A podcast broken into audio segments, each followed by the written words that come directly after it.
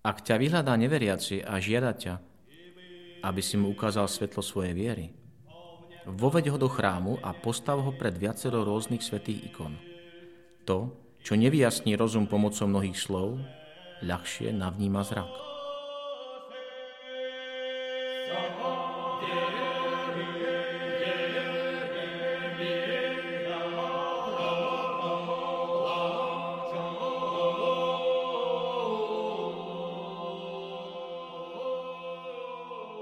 Vítajte pri počúvaní ikonického podcastu. Moje meno je Jozef Matula a v nasledujúcich minútach budem vašim sprievodcom v duchovnom svete ikon. Dnes sa ponoríme do ikony svätého Petra a Pavla. Nebude tak len z dôvodu ich blížiaceho sa sviatku, v tejto epizóde si objasníme základné pravidlá zobrazovania svetcov na ikonách.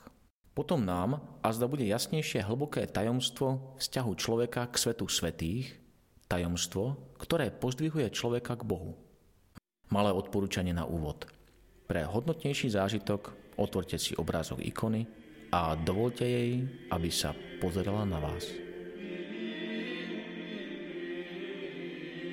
Peter a Pavol, dva piliere, na ktorých Kristus začal budovať svoju církev. Ich názory sa často líšili. Nedá sa o nich povedať ani to, že by boli bývali jednotní v príjmaní prvých kresťanov. Napriek tomu sú dnes obaja považovaní za dva stavebné prvky, ktoré boli odlišné, aby spojili všetkých nasledovateľov Ježišovho učenia a priniesli evanielium aj do najodláhlejších kútov zeme. Výtvarní umelci často malovali oboch svetcov spolu. V takýchto kompozíciách je Pavol z pohľadu diváka situovaný vpravo, po bokoch má krátke, hnedé vlasy a bradu.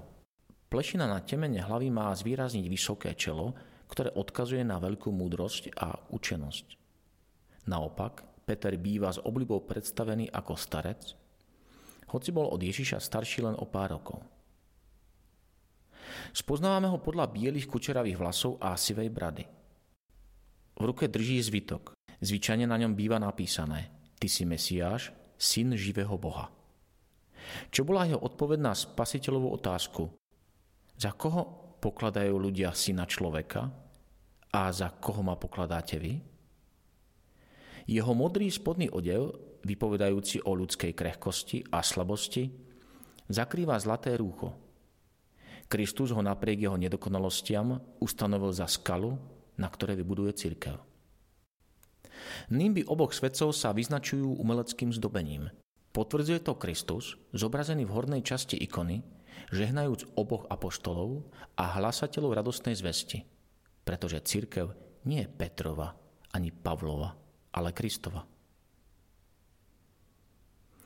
Na základe nášho stručného opisu ikony a jej obsahu skúsme v najbližšej chvíle ticha kontemplovať nad svetosťou týchto dvoch mužov. Ako ikonopisec zobrazuje ich svetosť?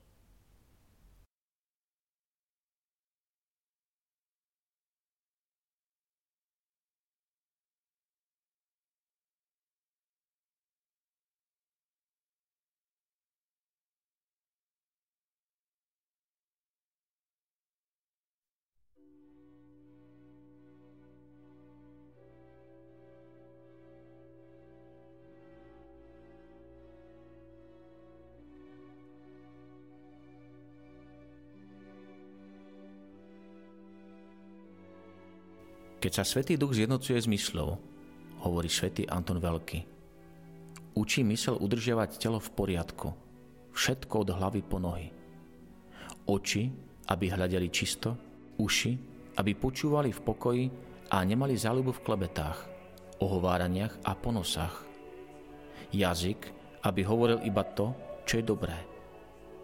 Ruky, aby sa hýbali iba na pozdvihnutie pri modlitbe a na skutky milosrdenstva a štedrosti. Brucho, aby sa ohľadom príjmania pokrmu a nápoja držalo na dolných limitoch. Nohy, aby kráčali správne a chodili podľa Božej vôle. Takto si telo zvyká na dobro a mení sa, pričom sa podrobuje moci Svetého Ducha. Takže napokon do určitej miery dostáva účasť na tých vlastnostiach duchovného tela, ktoré má získať pri vzkriesení spravodlivých.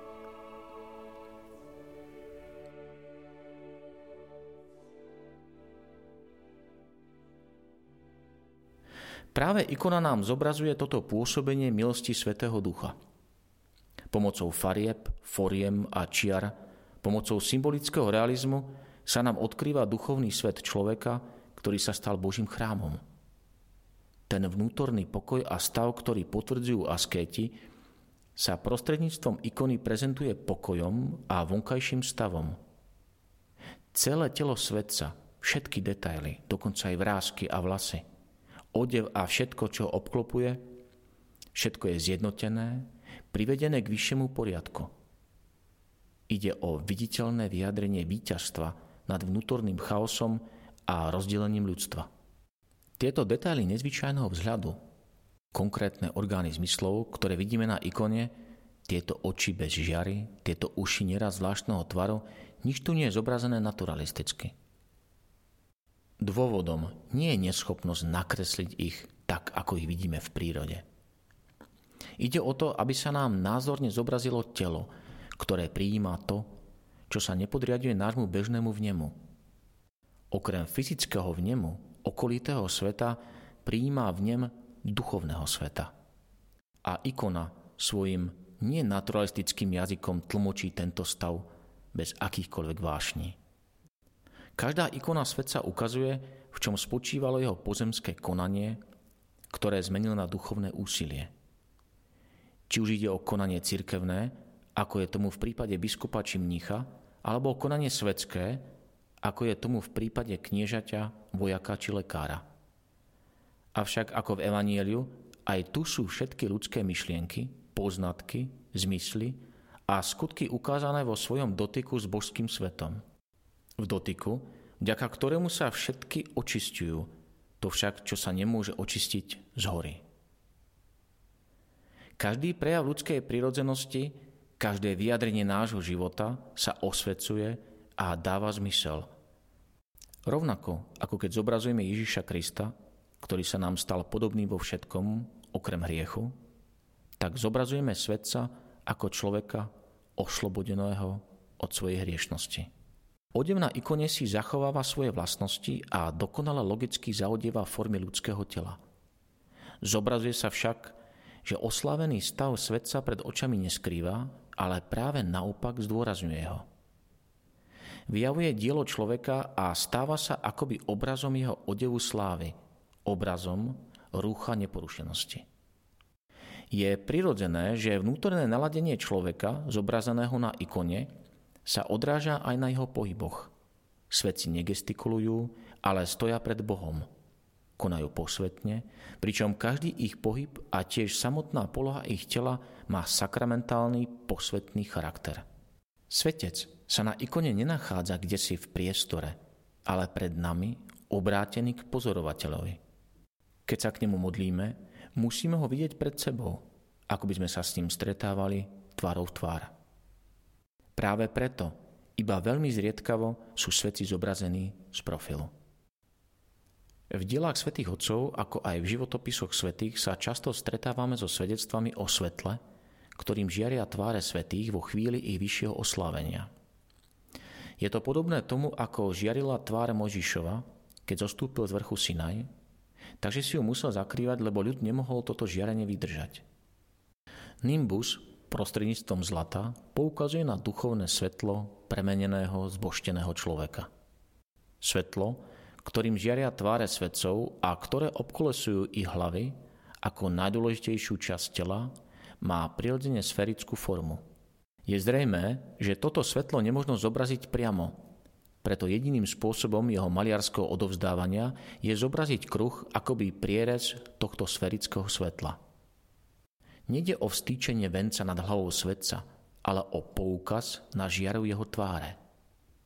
Nimbus nie je alegóriou, ale symbolickým vyjadrením tejto skutočnosti. Ikona nám teda ukazuje oslávený stav svetca, jeho premenenú väčšnú tvár.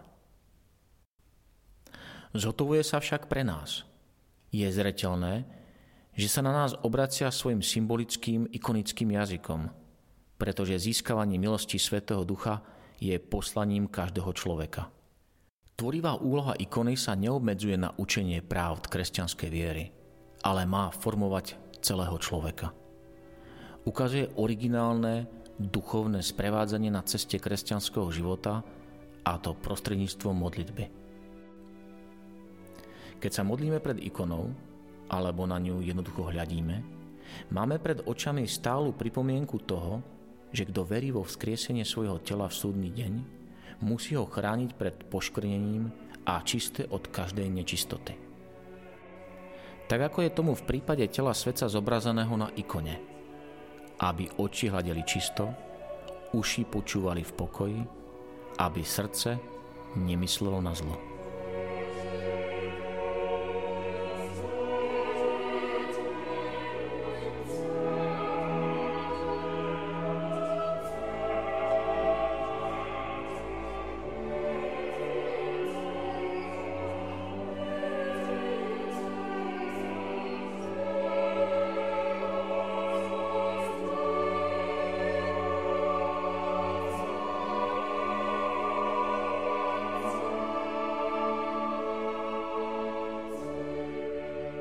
Vďaka, že ste si vypočuli túto epizódu. Ikonický podcast vzniká v spolupráci so spoločnosťou Hour a s galériou Ikony v Žiline, kde si môžete všetky ikony z nášho podcastu podrieť osobne. Zvlášť chcem poďakovať manželom Urbanikovcom a Matúšovi Ďuraňovi, ktorí obsahovo aj technicky pripravili túto epizódu.